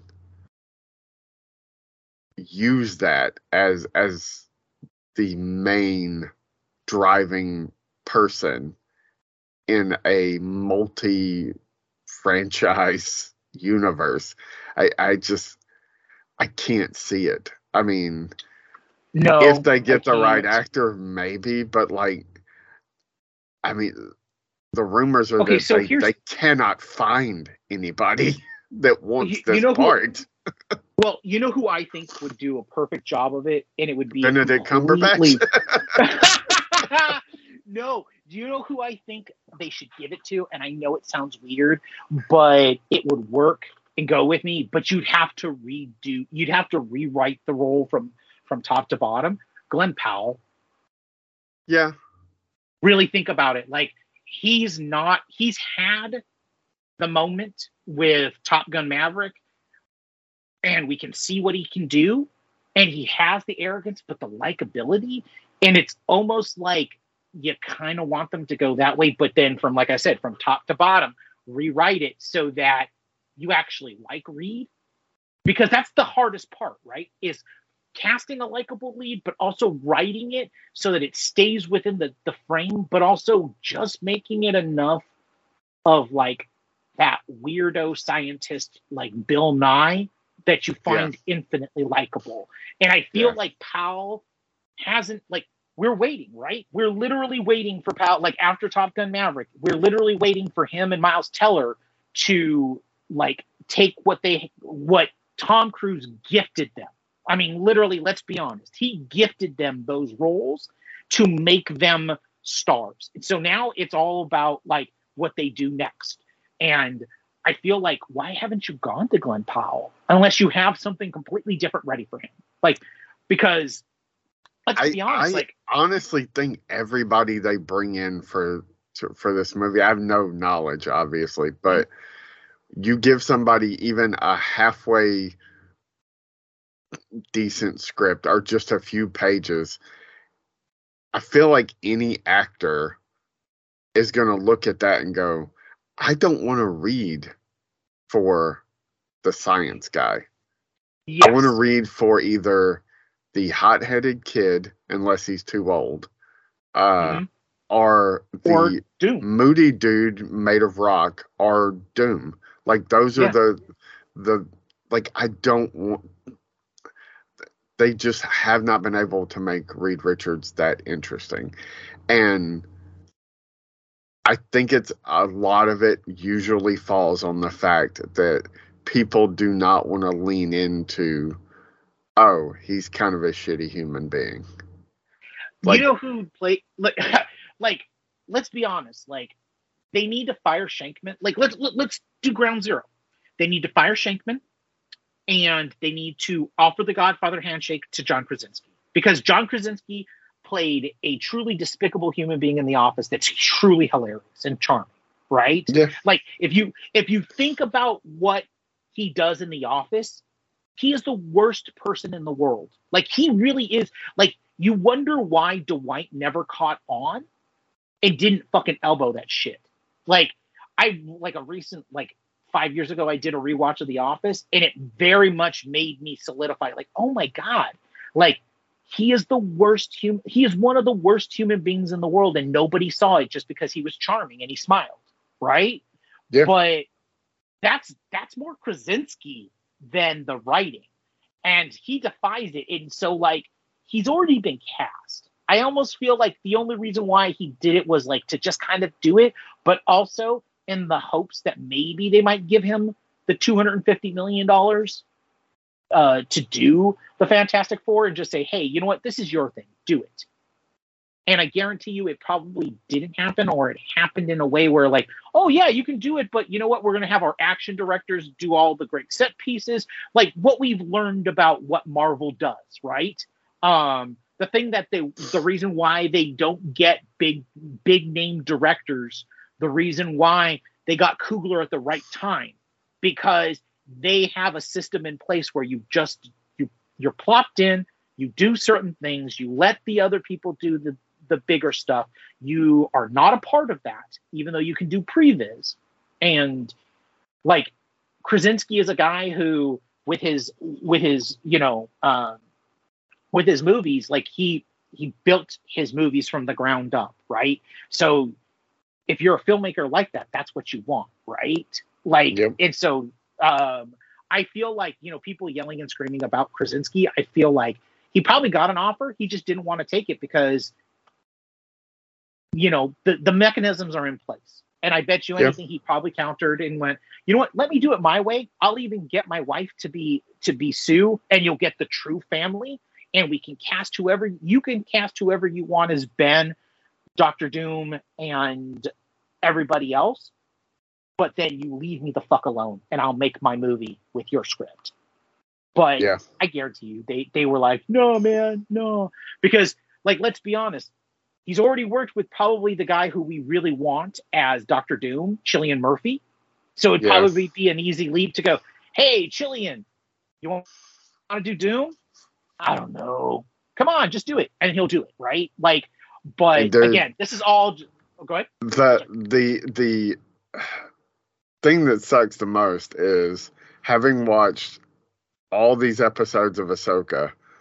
Yeah. I'm now looking at Ray Stevenson going like, this motherfucker is Doctor Doom, man, and he really is. he's gone, and it breaks my heart. it really I, I don't even know like like it's weird because I think that they knew what they had with Stevenson, like the gravitas he brought, like and it's just heartbreaking because it's a it's a love letter to him now. Like every time you see him, it's a love letter. But I don't even think that like no one knew. Like of course no one knew. And he was just doing what he was doing and he was like he brought the you know i don't know man like it's amazing what he's doing in that show like it's it's weird to watch the to watch a star wars show actually star warsing especially last week where like it it, it defi- like i that's why i do we didn't bring it up bring it up bring it up because i don't know how to talk about how wonderful it is to see Star Wars Star Warsing, but like I can't describe why it's Star Wars. Like I can kind of do it, but I just sound like a blathering idiot, right? Yeah. Like like the creatures, the fucking creatures, the alien creatures, like the goofiness of them, the the fun moments, the silly moments mixed in with the darker things. And like it creates this whole fucking thing that I'm like I don't know I, I I don't even know. We haven't even talked about it. Like I don't even know how you feel about like all of that stuff and the Ezra stuff. Like the the like not missing a beat with Ezra. Like I was worried he's still the same. Like they managed to make Ezra Ezra.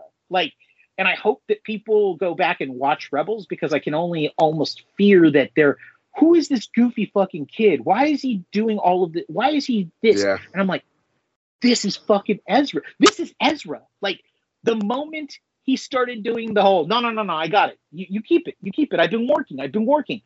I was like, they got it. Like Filoni got him like casted it perfectly.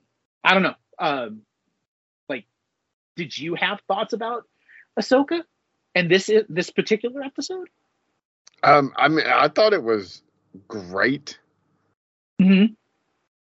very Star Warsy, but also very much a not middle because it is the penultimate episode, but like yeah.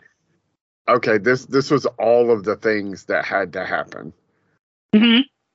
and so now it's a matter of like seeing what comes next like i'm way more interested in that Mm-hmm. overall i just thought it was a good episode not Yeah. the be all end all you know much i think it's better than the previous episode for sure Mm-hmm. Absolutely. Okay. Yeah. No, absolutely. Like I, I'm definitely, I'm definitely excited uh, for the finale and sad. I mean, because we know that we don't know when we're what we're getting next, when we're getting it. Um, you know how they're going. Like obviously, they've probably dealt with the the Baylan thing and how they're going to end that. Um, I guarantee you they have because they have to. Um, but it's all up in the air but i'm also all for it like i'm really like it's it's weird because it's like we've gotten great star wars in these last like you know nine episodes right? It's nine right? Because yeah. Or is it yeah it's nine. No eight. Seven seven seven because it's eight episodes. Uh we've gotten great star wars and i think i've actually gotten a little bit too greedy because i was like wait wait wait wait we're gonna end next week? No no no no no it can't end next week. It can't. Like i need more of this. Um and we honestly don't like we honestly don't know what's happening with like where star wars is going after this right? Like we don't honestly know because they've not made any announcements beyond this other than we know that Watts' project is out there. Um we know that that's like you know what coming summer or uh spring of 2024 um yeah skeleton? i think so. Um uh so it's kind of weird to be leaving on this real big cliffhanger where we don't know all of the like we don't know what's next. And we've had a pretty good idea for the last couple of years where star wars was headed. And now we're kind of we're at not a standstill. I mean we still have andor right? We have the second part of andor and we also have the acolyte. But those three projects are not tied to the Thrawn uh, to the Thrawn storyline, right? Because like I feel like like whatever Filoni has done, it's now a part of the the Thrawn storyline that's going to ultimately lead to Heir to the Empire. yeah i'm So- with you there Yeah. Uh, um, well, wow, I can't believe we filled up two hours. Well, I mean, you know, the first ninety was was kind of about football and sports, and which Yeah, is kind of amazing. uh, Hopefully, people don't hate us. Um, all right, uh, go check out everything else we're doing over at xwingfiles.com, including more Ahsoka talk um, with Jacob and Elizabeth. Uh, I would say a deeper dive, but honestly, I don't know that we go deep as much as we like wildly speculate about things that are not going to happen. That's great. I love that. Um, you can read my my work and Logan's work on themovieowl.com. I just finished a huge stretch with Fantastic Fest coverage. Uh, so yeah, pretty impressive, the, man.